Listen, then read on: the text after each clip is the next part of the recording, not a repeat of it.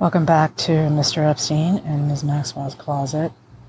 This is just going to be a quick little extra to turn you guys on, if you're not already, to this excellent podcast called Strange and Unexplained with Daisy Eagan. Um, here, let me read. Let me read her details here. From executive producer Patrick Hinds and the Obsessed Network comes a new podcast about all the things that make us wonder. Each week, we'll tell you a true story that will fascinate and terrify you. A family who received letters from a quote unquote watcher after moving into their new house, a hotel that's seen so much death that it has to be cursed. UFO encounters, hauntings, Bigfoot sightings, and so much more. Written and hosted by Tony Award winning actor and celebrated writer Daisy Eagan, Strange and Unexplained is a journey into the uncomfortable and the unknowable that will leave you both laughing and sleeping with the lights on. It is excellent. Highly, highly recommended. She's awesome. I love her. Look her up. Daisy Eagan, E A G A N. Daisy with like the flower. Um, so this episode, you know, I'm always saying, what about the boys, Alan? Right? Because of his his argument, his his argument for the lowering the legal age of consent to see what does he say?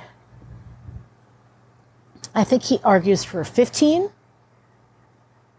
and then he says as, as young as 12 and his argument is based on the fact that girls that age who are able to get pregnant and become pregnant are legally, federally allowed to get an abortion without their parents' consent. So he argues, therefore, that makes them adults. To which I say, what about the boys, Alan? Huh?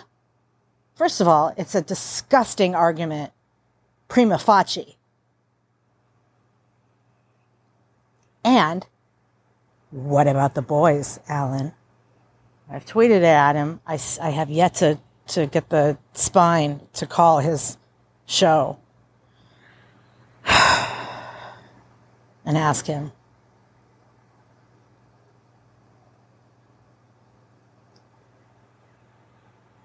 So the point being, well, there's a point in and of itself right there.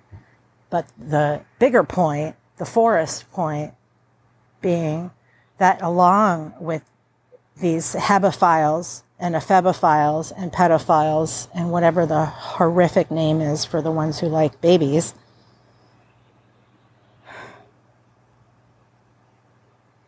it's not just girls, right? J. Edgar Hoover liked the teenage boys, as did Cohn, and he probably liked them younger too. And he probably liked them older too. The ones who were technically adults, just barely legal, works for male as well. People.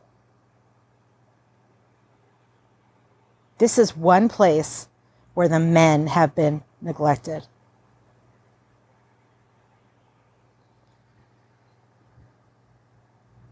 I dare anybody to argue with me. Come at me.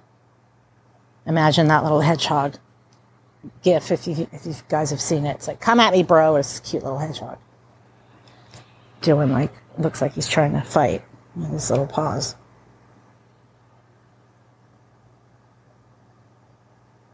So this episode is episode seven called The Vanishing Drowning Men.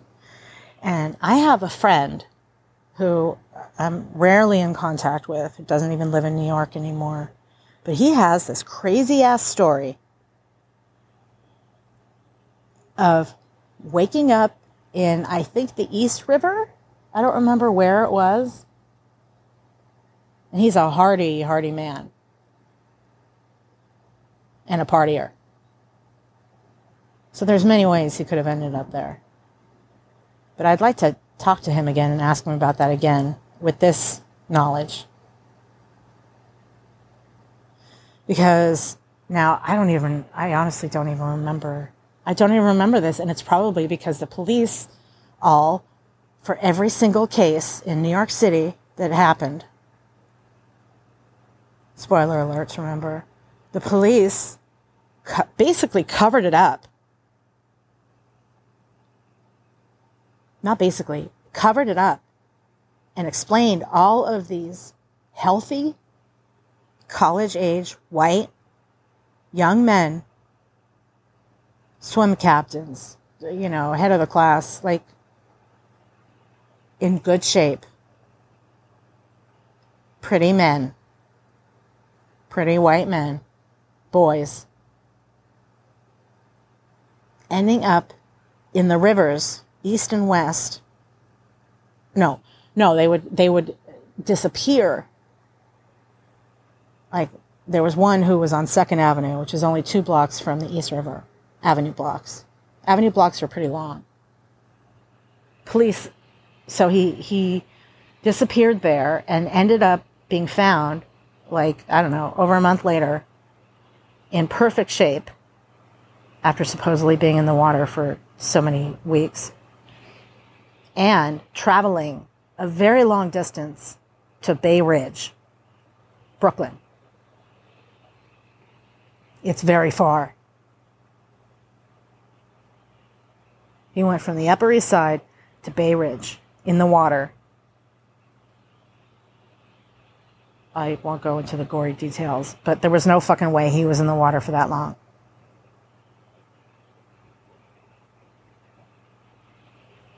And he's not the only one. There was another one. Again, spoiler alerts. There was another one, uh, also in New York City. No, was this one in Boston? I don't remember. No, yes, it was in New York City because Hudson River, which is the west side. And this guy also, Upper East Side. Oh my God. I just, I just, oh shit. I just realized Upper East Side, people. I'm right. I'm fucking right. I'm fucking right. The reason I'm making this episode is because I listened to this episode and I was like, oh, I know what's going on. These are just more victims. You want bodies? Here's your bodies. Unfor- I mean, not unfortunately, but they're male. So the cops write this off. Clearly, the corrupt NYPD is owned. Not all of them, but enough of them. You don't need a lot of them in order to be able to make this happen. That blue wall of silence works in many ways. They say, oh, they were drunk. They went to the river to pee. What? What? It's, again, prima facie absurd. Look, if I were a man and I were drunk, college age, and I had to take a piss, like all of my friends in college, male, did, I would whip my dick out and take a piss in a corner, take a piss on a tire. I see guys do it all the time. Now, as an adult, I would try to find a bathroom. But I'll tell you what, there's been times as a female where for whatever reason I couldn't find a bathroom. And I was like, God damn it, I wish I was a man. I'd be taking a piss right now. So the idea that a college, drunk college student would walk at least two avenue blocks. And then in one case, the guy who ended up in the Hudson was found on the west side uh, on 138th Street, but disappeared from the Upper East Side. He's certainly not going to be walking literally the entire, almost the entire width of Manhattan, which is about, I don't know, three miles, four, mi- four miles, I think. Right. So it's absurd, but this is what the cops are saying, which is probably why I never really heard about it. It just came and went. And this was in the mid mid 90s, mid to late 90s, and I just came here in 93, so I wasn't, you know, I was in my 20s. I wasn't paying attention to this stuff, even, but it, I mean, I would have known about it if it had been a big news story. I remember, no, that was before I moved here. The uh, the woman, the preppy, the preppy murder. No, that was right before I moved here. There's something. Oh yeah, Guillen. I think her last name was another Guillen. I don't remember. A woman who was raped and murdered by a bouncer. Chelsea, I was here for that. Um, but uh, yeah, so I think what's happening is the monster on the Upper East Side, Eppy and pals. It wasn't just the girls. It's not. Oh, by the way, so these murders are, are part of potentially what is considered the smiley face killers. And I think the smiley face murders, the ones that fit this profile, can all be attributed to the monster.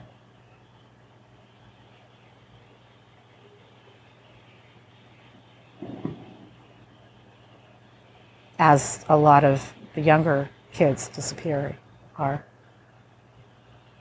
It's not a band of serial killers. I mean, I guess in a way it is, but it's the monster.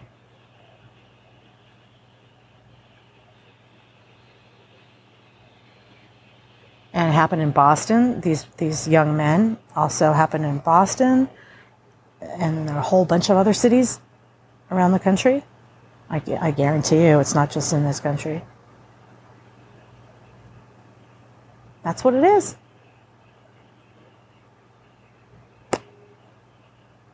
They're found with ligature marks. Um, uh, I don't remember what. The, the, that's the problem. Is there's not really a lot of investigation that goes into it. They all chalk it up. They chalk them all up to just drunken kids. Except there's a, there's a, a, a small th- three ex you know retired New York NYPD detectives who are convinced it's all like the smiley face killer but it's they're who they're convinced they're all connected and they're right, but their reason is completely wrong, and it's definitely biasing their investigation. They're not very good detectives because they're very biased. They're coming at it from the point of view that it's like some sort of anger killing because of these. Who, who would want to, as Daisy Eagan says, who sarcastically, you know, who would want to kill these upstanding? Who wants? Who would want to kill a you know, smart captain of the polo team, white boy,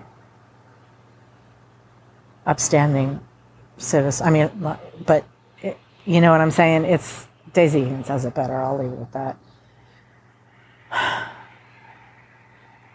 But yeah, I, I think that's what it is. It's the monster. What about the boys, Alan? What about the boys, Alan?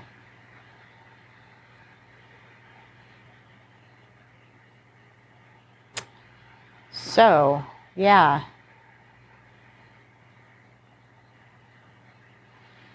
Twenty twenty one.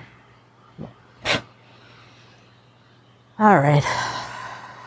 So, oh, let me just read this. Okay.